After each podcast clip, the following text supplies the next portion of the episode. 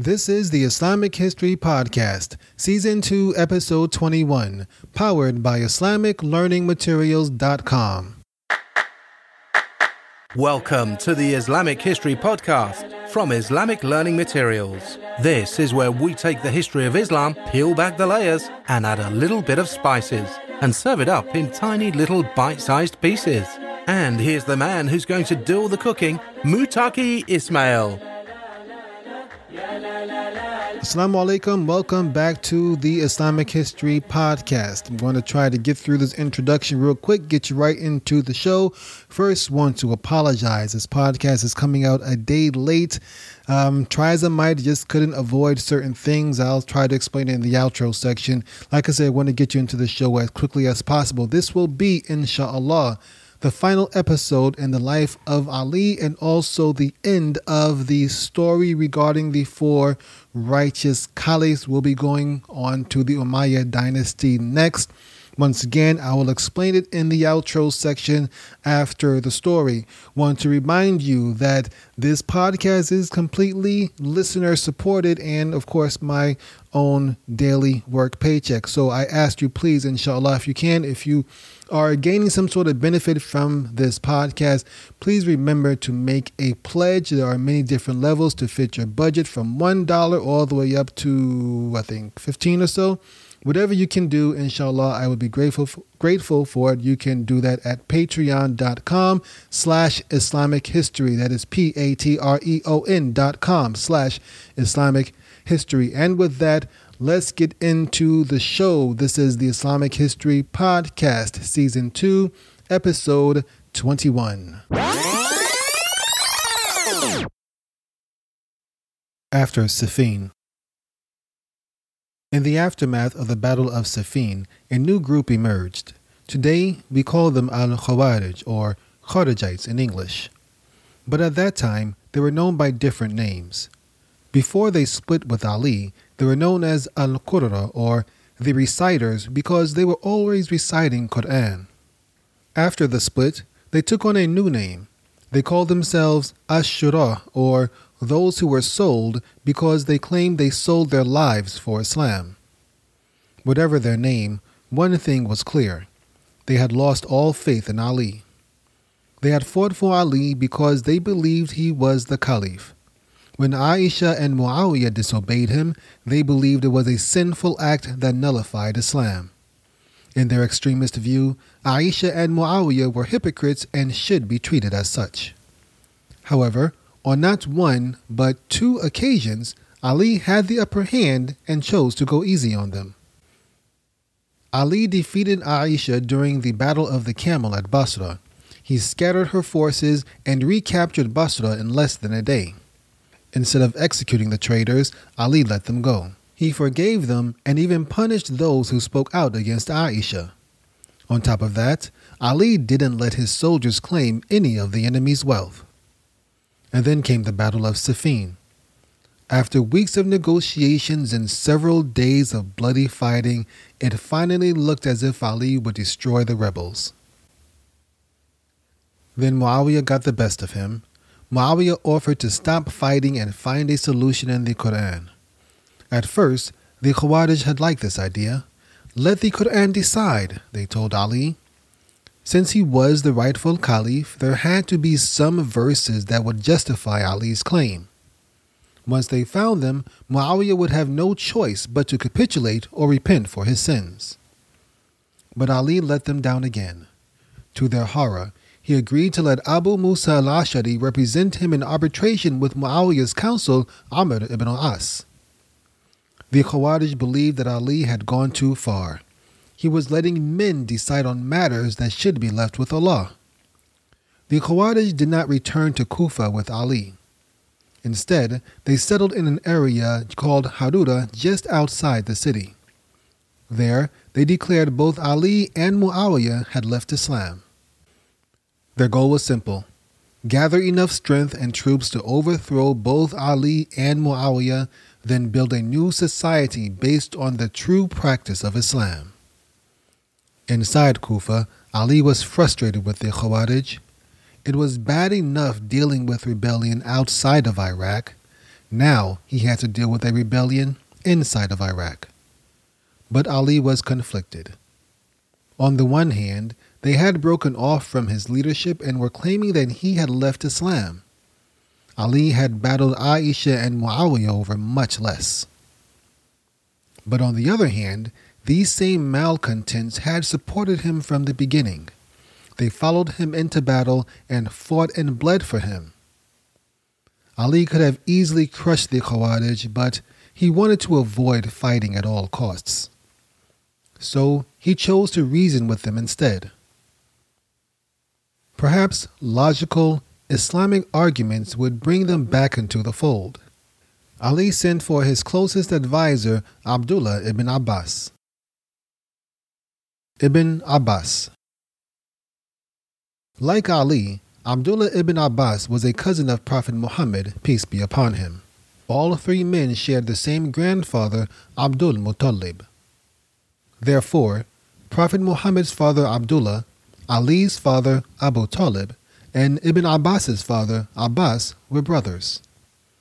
Ibn Abbas was much younger than Ali, who in turn was much younger than the Prophet. Ibn Abbas was in his late 30s when Ali became Caliph. Ali was in his late 50s, and Prophet Muhammad, had he been alive, would have been in his late 80s. Ibn Abbas was a second generation Sahaba. This generation included Ali's sons Hassan and Hussein, Abdullah ibn Zubair, and Abdullah ibn Umar. All of these men would play significant roles in Islam's future.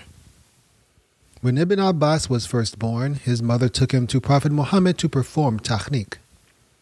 Tahniq is an Islamic ritual where a male relative chews a bit of date and rubs it inside the newborn's mouth. Presumably, this is so the first thing the child tastes is something sweet and gives them a pleasant character. Just like Ali years earlier, Prophet Muhammad grew fond of Ibn Abbas. As a youth, Ibn Abbas served in the Prophet's household, performing minor duties. The Prophet would often hug Ibn Abbas and prayed for Allah to bless him with knowledge and wisdom. Those prayers would come true as Ibn Abbas became known as the scholar of the nation. Being so close to Prophet Muhammad gave him a unique opportunity to learn Islam at a young age. But his pursuit of knowledge continued even after the Prophet's death. Ibn Abbas was about 15 years old when Prophet Muhammad passed. Ibn Abbas then took it upon himself to continue learning from the adult companions. He was known to wait for hours in front of a companion's house just to ask him a question about Islam. Ibn Abbas soon became a source of knowledge and wisdom himself. When Umar ibn al-Khattab became caliph, he invited Ibn Abbas to sit in his court. Some of the older companions were surprised that the Caliph allowed this teenager to sit with them. Many of them had sons older than Ibn Abbas. To prove his point, Omar put them all to a test. One day, he asked the companions about the meaning of Surah An-Nasr or the chapter of divine help. Surah An-Nasr is the 110th chapter of the Quran, is very short and discusses the rapid growth of Islam in Arabia. In the name of Allah, the Beneficent, the Merciful. When the victory of Allah comes, and the conquest, and you see people entering the religion of Allah in multitudes, then glorify Him with praises for your Lord and seek His forgiveness. He is ever accepting of repentance. The older companions said it meant the conquest of Mecca or the victory of Islam over paganism. Omar asked Ibn Abbas his opinion.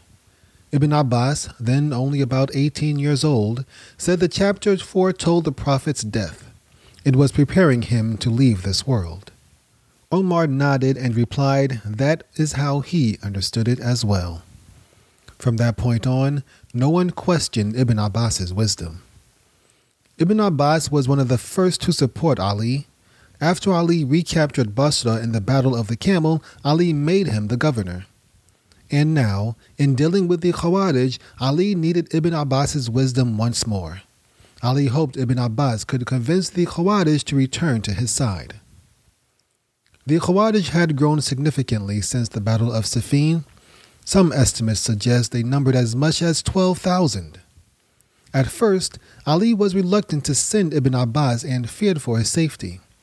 But Ibn Abbas brushed these concerns aside and replied, I am a man of good morals who has never harmed anyone. Then, donning his best clothes, Ibn Abbas traveled to Harura to meet with the Khawarij. Ibn Abbas was alarmed by what he saw. These young men were more religiously devoted than anyone he'd seen before. They wore simple clothes that were clean but old and threadbare. Their ankles were swollen from standing in prayer for long periods. Their faces were dusty and tired from staying up all night in worship. The camp hummed like a beehive with their recitation of Quran. In spite of their devotion, Ibn Abbas noticed that none of the Prophet's companions were among them he met with the Khawarij leader Abdullah ibn al-Qawa, who was once Ali's emissary to Syria. It was Ibn al-Qawa's poor diplomacy that heightened tensions between Ali and Muawiyah and made the Battle of Siffin inevitable. Their conversation is one of the most famous theological debates in Islamic history. What is your disagreement with Ali? asked Ibn Abbas. We disagree with him on three subjects, replied Ibn al-Qawa. First, he agreed to arbitration in this matter when Allah is the only judge. He then recited chapter 6, verse 57 of the Quran. Say, I am on clear proof from my Lord, but you have rejected it. I do not know what you are asking for. Certainly, the judgment is only for Allah. He declares the truth, and He is the best of deciders. That's one thing, replied Ibn Abbas. Ibn al-Qawa continued. Second, he fought against the enemy but did not take any plunder or captives. This means that Ali is either a murderer or he is unjust. If the enemy was Muslim, then Ali had no right to fight them, and that makes him a murderer. And if they were not Muslim, then he was unjust for not taking plunder and captives. That's the second, said Ibn Abbas. What's the third? When dealing with Muawiyah, he did not use his title, Commander of the Believers. If he isn't the commander of the believers, then he must be the commander of the disbelievers. Is that it? asked Ibn Abbas. Ibn al-Qawa nodded. If I respond to your arguments using the Quran, will you return to Ali? Ibn al-Qawa agreed. As for Ali agreeing to arbitration, there is nothing wrong with this. Allah commands us to use men in arbitration. Ibn Abbas then recited chapter 5, verse 95 of the Quran, which discusses the expiation for those who hunt during the Hajj. O you who have believed, do not kill game while you are in the state of ihram. And whoever among you kills it intentionally, the penalty is an equivalent from sacrificial animals to what he killed, as judged by two just men among you as an offering delivered at the Kaaba. Isn't human blood more valuable than a rabbit's? asked Ibn Abbas. Ibn al Qawa agreed. As for your second point, Ibn Abbas continued, you claim Ali is either a murderer or he is unjust. Tell me, would you take Aisha as a captive and do with her what is done with other female captives when she is like your mother? Ibn al Qawa and the Khawarij were struck with shame.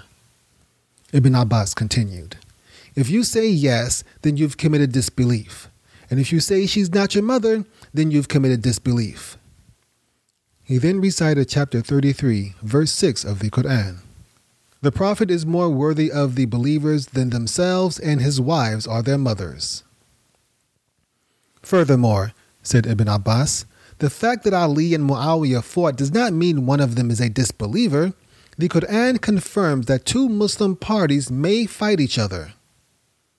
He recited chapter 49, verse 9 of the Quran. And if two factions among the believers should fight, then make peace between them. But if one of them transgresses on the other after that, then fight you all together against the transgressing faction until it complies with the command of Allah. And if it complies, then make peace between them with justice and be fair. Certainly, Allah loves those who are fair. Next, Ibn Abbas attacked the idea that Ali gave up the title of the Caliph Amir al Mu'mineen. This argument stemmed from an incident that took place while Ali was negotiating with Muawiyah. During the talks, Muawiyah did not want to call Ali by the title Amir al Mu'mineen, which means commander of the believers. If Ali was the commander, Muawiyah argued, they wouldn't have fought in the first place. In order to keep the peace process moving forward, Ali agreed to be called by his name rather than by his title. You say he gave up the title of Amir al Mu'mineen, said Ibn Abbas, but the Prophet did something greater at Hudaybiyah. Ibn Abbas was referring to a peace treaty between Prophet Muhammad and the pagan Quraysh many years earlier. The Prophet could not write, so Ali was The Prophet could not write, so Ali was designated to sign the treaty on his behalf. Ali wrote, Muhammad, the Messenger of Allah. The Quraysh disputed this point. Coincidentally, their arguments mirrored Muawiyah's. They insisted Prophet Muhammad had to remove the phrase Messenger of Allah. After all, this was the whole point of their disagreement. To keep the peace, Prophet Muhammad instructed Ali to remove the words. But Ali refused. He could not bring himself to erase the Prophet's title. So the Prophet asked that the words be pointed out and he erased them with his own hands. Then he signed it Muhammad ibn Abdullah. I swear to Allah, said Ibn Abbas, the Messenger of Allah is greater than Ali, yet he erased his title with his own hands. But it did not change the fact that he was the Messenger of Allah. Ibn Abbas's efforts were successful. One third of the Khawarij returned with him to Kufa and rejoined Ali. Next, Ali decided to visit the Khawarij himself in hopes of winning the rest over. Unlike Ibn Abbas, Ali did not waste much time trying to dissect their arguments. Ibn al-Qawa told Ali the same thing he told Ibn Abbas. They wanted to follow the Quran alone and men should not be used as arbitrators. Ali requested a copy of the Quran. When a scroll of Quran was placed before him, Ali pointed at it and shouted, Speak! Ibn al Qawa and the other Khawarij looked on in silence. Again, Ali pointed at the Quran and said, Speak! Once again, nothing. Speak! Ali commanded a third time. When there was no response, Ali turned to face Ibn al Qawa. The Book of Allah does not talk to us, he said. It is up to men to interpret its verses and commandments. This won the rest of the Khawarij over, and they agreed to return to Kufa with Ali. The arbitration results. Unfortunately, this fragile peace between Ali and the Khawarij did not last long. The six months for arbitration passed, and the two sides met in Ramadan 37 AH or February 658. Amr ibn al-As and Abu Musa al-Ashari arrived with 400 men from each side at the ancient town of Dumat al-Jandal in northern Saudi Arabia. Once again, we have to tackle two different versions of events. The most popular version starts with the selection of the two representatives. Muawiyah chose Amr ibn al-As to represent him during the arbitration. Ali initially wanted to choose Ibn Abbas, but some of his supporters disagreed. They wanted him to choose someone neutral in order to be as fair as possible. To comply, Ali chose Abu Musa al Ashari, who he had previously deposed as governor of Kufa. This version goes on to state that Abu Musa al Ashari and Amr ibn al-As went away for six months to negotiate. They eventually agreed that neither Ali nor Muawiyah should be the caliph. When everyone met at Dumat al Jandal, Amr ibn al-As waited while Abu Musa declared that neither party was fit to be caliph. After Abu Musa finished, Amr ibn al-As stood and said, Abu Musa may not find his companion fit to be caliph, but I do find that my companion is fit. This betrayal shocked Ali and raised Muawiyah's status from rebel to rival. Once again, Ali was cheated out of his rightful legacy. But this version was first recorded in a Shiite history book. Many of the earliest Islamic history books discussing the caliphate were written by Shiites biased towards Ali. Sunnis did not write their own history books until much later and often used Shiite history books in their source material. This has led to a lot of Shiite influence in early Sunni history books.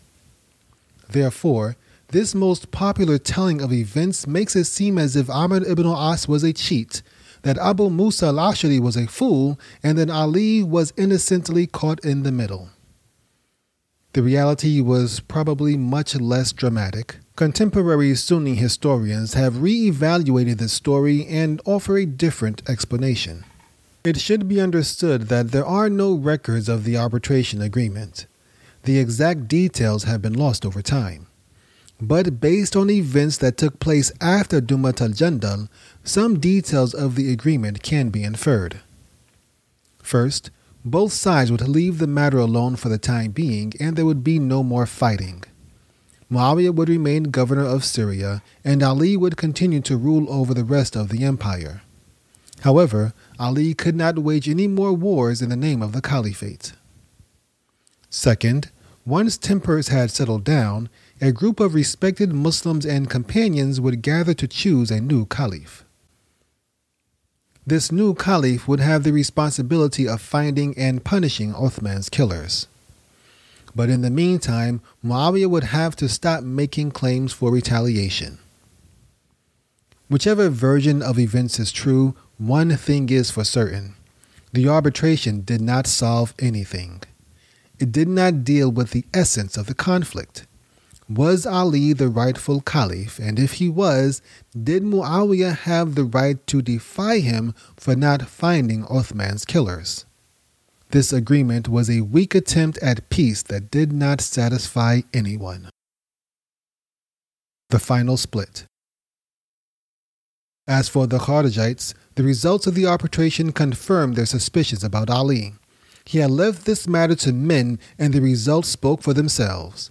Muawiyah was still in power in Syria, Ali's caliphate was now in question, and the Muslim world was still divided. Most of those who had been convinced by Ibn Abbas rejected Ali all over again, and this time there was no going back. They once again declared both Ali and Muawiyah as disbelievers. This time, the Khawarij set up a new base of operations in Nahrawan near modern day Baghdad. They declared themselves independent and elected their own caliph. Then they began recruiting. Within three months of the meeting at Dumat al Jandal, they had 25,000 followers. For several weeks, Ali did nothing to them. Perhaps he was trying to abide by the terms of the arbitration Perhaps he was worried about his reputation taking a further hit for fighting Muslims. Perhaps he hoped being kind would bring them back to his ranks. Whatever his reasoning, it was evidence of Ali's weakening authority. He was dealing with a state within a state, but was hesitant to put an end to it.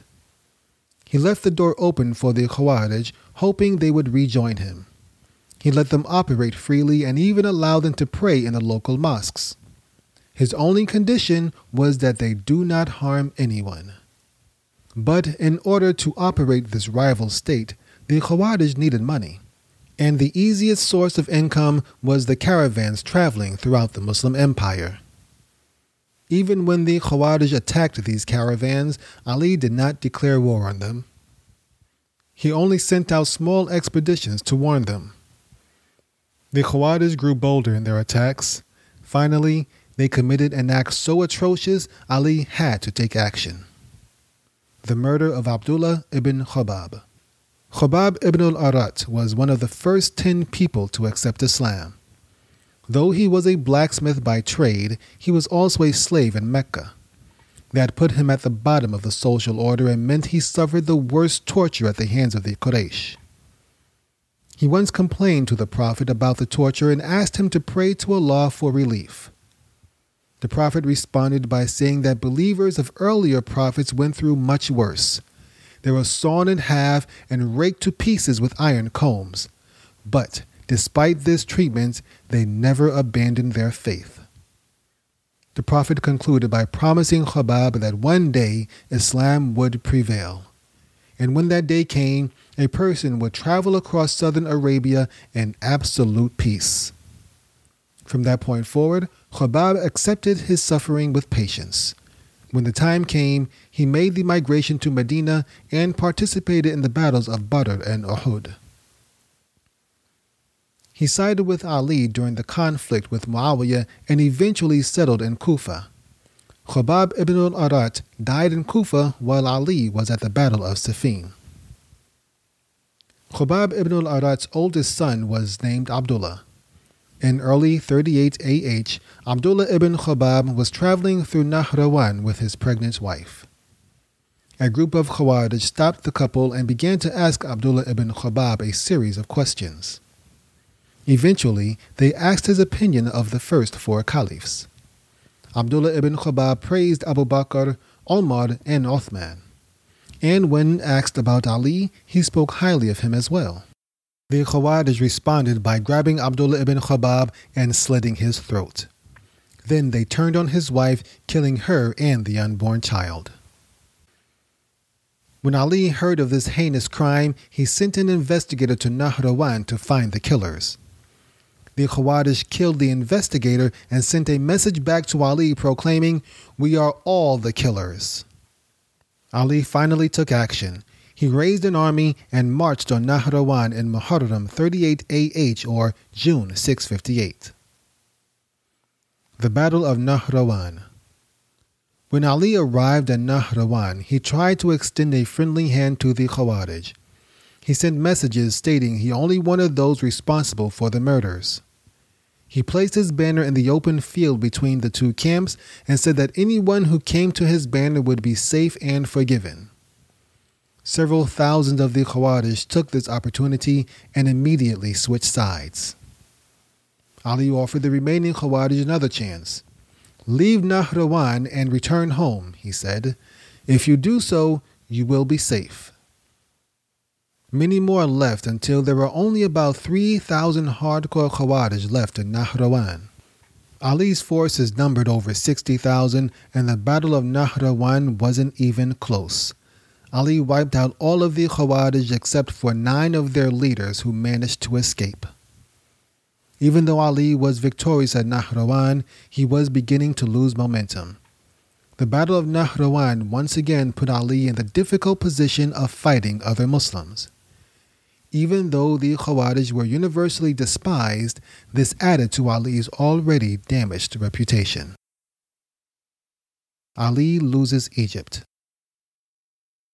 While Ali was trying to hold things together in Iraq, Muawiyah saw an opportunity to exploit the situation.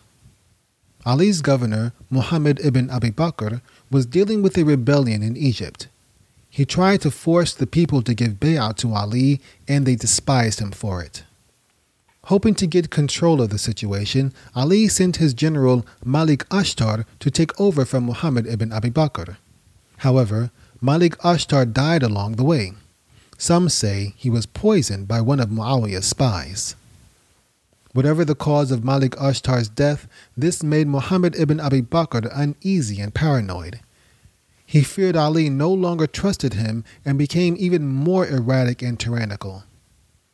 Some of the rebels in Egypt reached out to Muawiyah. They complained of Muhammad ibn Abi Bakr's tyranny, and Muawiyah was only too happy to help. He sent Amr ibn al-As with an army of 6,000 soldiers to Egypt. When Muhammad ibn Abi Bakr heard that Amr was on the way, he sent word to Ali requesting assistance. Ali tried to raise an army to support Egypt, but the people of Kufa were tired of fighting. Try as he might, Ali could only send 2,000 soldiers to Egypt. Even with Ali's reinforcements, Muhammad ibn Abi Bakr only had about 4,000 soldiers. He did not stand a chance against Amr ibn al-As, an experienced general who had beaten the Romans on several occasions. The situation became graver when most of the Egyptian soldiers fled upon seeing Amr ibn al-As's army in the distance. The remainder were easily routed, and Muhammad ibn Abi Bakr tried to hide in a peasant's house. Amr's soldiers chased him down, dragged him out, and chopped him to pieces. In a final insult, they stuffed his dead body inside a donkey carcass and set it on fire. The conquest of Egypt must have been especially satisfying for Amr ibn al-As. This was now his third time conquering Egypt under three different administrations. Amr ibn al-As first conquered Egypt for the Muslims under the Caliphate of Umar ibn al-Khattab, but he was later deposed by Uthman. In his absence, the Romans captured Alexandria and Othman sent him right back.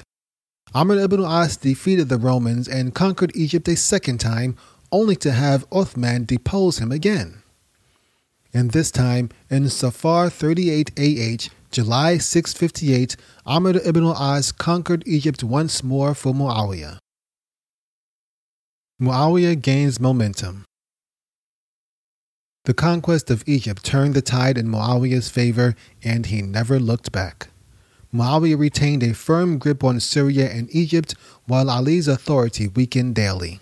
Over the next year and a half, Ali's territory shrunk as Muawiyah hammered him from all sides.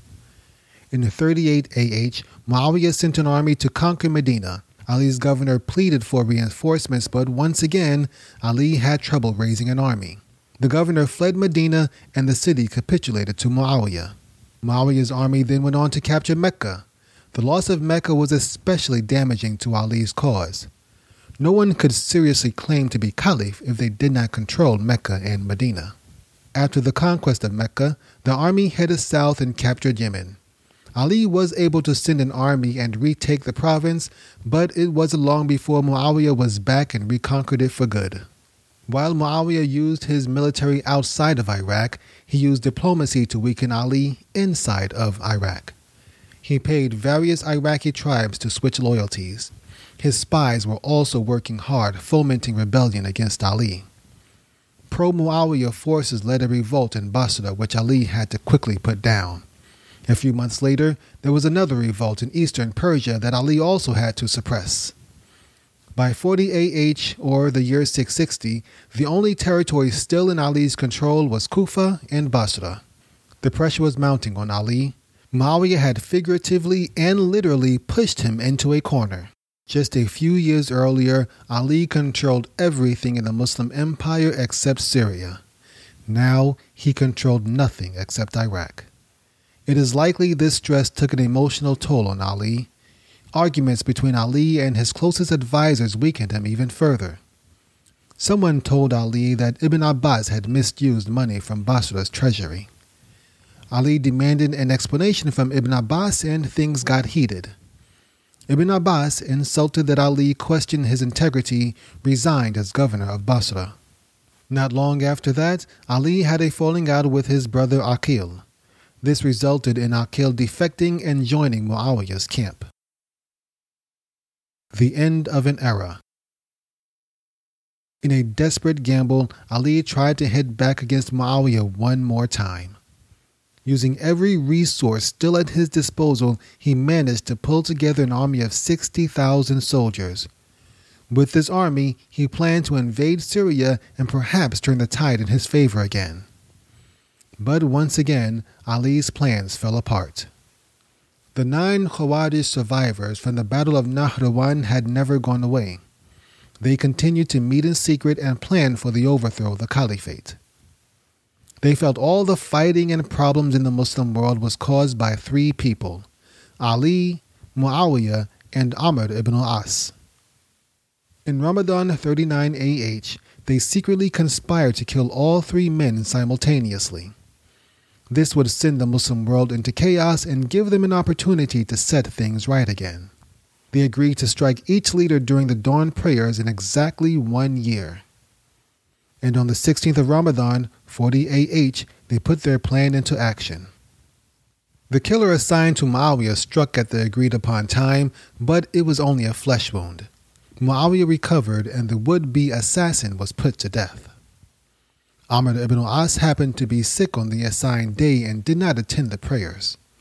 The killer did not know how Amr ibn al-As looked and wound up stabbing one of his generals instead. The only successful attack was the one on Ali. The attacker stabbed Ali several times with a poisoned knife before being subdued. Ali lived for another two days. He ordered that no one else be punished for his death except the killer. Ali's followers urged him to choose a successor. But Ali refused, not wanting to take that burden to the grave. Ali finally succumbed to his injuries on the 19th of Ramadan 40 AH, which corresponds to Friday, January 25th, 661. After Ali's death, the people of Kufa gave bay'ah to his eldest son Hassan ibn Ali. But Hassan was reluctant to go down the same path as his father. He had witnessed the damage caused by so many years of fighting between Muslims. Muawiyah, sensing Hassan's reluctance to fight, opened negotiations with him. He urged Hassan to abdicate and spare the Muslim world from further bloodshed. Hassan continued to rule Kufa for six months while he pondered Muawiyah's suggestion. Finally, he came to an agreement with Muawiyah that he would give up his claim as caliph. Muawiyah promised to return all property taken from Ali's supporters during the fighting, and that Hassan and his family would receive a substantial monthly allowance. Even though his brother Hussein and his cousin Abdullah ibn Ja'far disagreed, Hassan moved forward with his plans. He abandoned Kufa and returned to his home in Medina. Muawiyah's forces occupied Kufa and the people gave him the Pledge of Allegiance. And now, with control over the entire Muslim empire, Muawiyah claimed the caliphate and accepted the title of Amir al-Mu'mineen, commander of the believers. For the first time since Uthman's death, the Muslim world was united under one government and one leader. Kufa was no longer the capital, and the center of power in the Muslim world shifted to Damascus. With Muawiyah's ascendance, the era of the righteous caliphs ended and the Umayyad dynasty began. All right, Alhamdulillah. I hope you found that entertaining, educational, beneficial, engaging, and all that good stuff. Let me explain why the show is coming out a day late. Usually, I try to release new shows on every Monday at around 12 a.m. in the morning, Eastern Time, my time. That's what I usually do. It just didn't work out that way this week. Unfortunately, I've been working a lot of overtime and I just I tried to get it done over the weekend, but it, it just didn't work out. So, mashallah, I hope I can uh, get things right next time. Um, as I mentioned before, and also at the end of the story, this is now the end of the four righteous caliphs, the era of the four righteous caliphs, and now we are going on into the Umayyad dynasty. I will have to take a few weeks off to do some more research. You probably should be used to me doing that by now. Research for a couple of weeks, give you um, put out two decent episodes, then you get a bunch of bonus episodes, and you know you know how the cycle goes. So I'm gonna have to take I'm gonna have to take off a couple of weeks just to study and research and get myself up. But I will try to keep at least the bonus episodes, which can be on all sorts of different Islamic history topics. I'll try to keep those coming out on a regular basis, inshallah. So you'll be getting um, at least two or three until we get to the Umayyad dynasty. So I want to give out a few thanks first to um, brother Ali Ibrahim and I think Gleiber, Gleiber, not sure if I'm pronouncing that correctly. Want to thank you both for sponsoring the Islamic History Podcast. With their sponsorships, we are now just $1 short of the $75 per month goal that will cover the hosting expenses for this podcast. I'm at $74. Just need one more buck to at least break even on hosting this podcast. That's a, that's the first goal. There'll be other goals, inshallah, beyond that. If you are so inclined, if you want to be that $1 person, or if you want to give more, alhamdulillah, please do so. It is very, very important. You can make a pledge at patreon.com slash Islamic history, P-A-T-R-E-O-N dot com slash Islamic history. So we're going to not, I'm not going to keep you here too long. I got to well, I'm it's crazy. I'm wrapping this up Monday night, trying to get this out to you by Tuesday. So if you hear this on Tuesday, I probably just finished this a few hours before you actually get it into your ear. So, and I still got to work. So I'm trying to wrap this up in the wee morning hours and try to get enough sleep to head off to work. So Um, not going to keep this too long. Just want to remind you that um, I've been trying to do a new thing here where I highlight other Muslim podcasts. And this week, the podcast I want to talk about is I'm going to highlight is Greed for Ilm with Walid Darab. I've listened to a few episodes. It is a very interesting podcast. He interviews some very unique and interesting people, some very controversial people sometimes. I think it's a really great podcast. I'm going to leave a short clip after the show is over.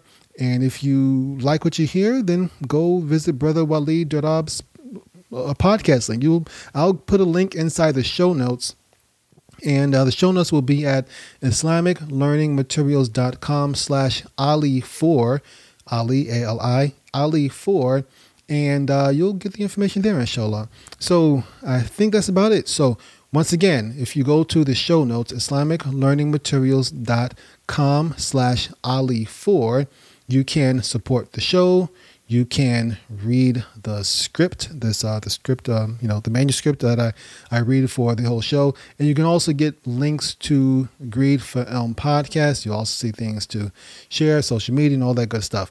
All right? So inshallah go there see it and may Allah reward you for all your help. Alhamdulillah inshallah I'll inshallah I will have a new episode next Monday and hopefully this time it will be on time especially if certain people don't call me. You know I'm talking about. Anyway, I'm good. It's okay, Brother Yusuf. It's okay to call me. MashaAllah. Okay, that's it for now. Inshallah, talk to you next week. Assalamu alaikum wa rahmatullahi wa barakatuhu. You know, before we get into like, you know, what's going on with, um, which seems like only in Detroit, or you know, I mean, in, in terms of the the uh, Flint water crisis and stuff like that, um, I assume is happening all over the United States, not just in Flint. Um, but from the mainstream media, it seems like that's the only place where it is happening. You know, um, can you talk a little bit about yourself, man, your background, your educational background, and how you ended up where you are right now? Yeah, so I um, I uh, I've always been really interested in people and science, and um, uh, and understanding how you leverage science and evidence-based understanding of how the world works mm-hmm. uh, to to help people. Um, and uh, I've I've always really enjoyed people both as individuals and then also as collectives. I think you know, one of the incredible things about Hajj is that um, you see people in all their beauty and, and also all of the challenges that they face. And um, uh, and so um, I've, I've, been really my, my interests were always there. So in college, um, you know, without really understanding, I, I, knew I wanted to be a doctor. Um, but without really understanding deeply my interests, I, I, majored in biology and politics. And everybody asked me, how are you going to put those two together? Um, mm-hmm. And I, I, didn't really have an answer for them then, but um, I think I have a pretty good one now. Um, and uh, and so initially, I wanted to be a surgeon in sub-Saharan Africa. I thought that that was going to be the way that I was going to contribute um, and, and and to provide needed service for folks who didn't have that. Um, and I played lacrosse in college for the University of Michigan, where I where I went to undergrad, and um, my senior year, I got married and decided I didn't really want to spend 40 hours a week um, uh, doing that. I wanted to spend more time focusing on my relationship, but you know, turns out marriage doesn't take 40 hours a week. Uh, I had a lot of time uh, on my schedule and, and um, knew I was interested in some way in public health. Didn't really know what that was. Emailed a number of professors. Only one of them got back to me, and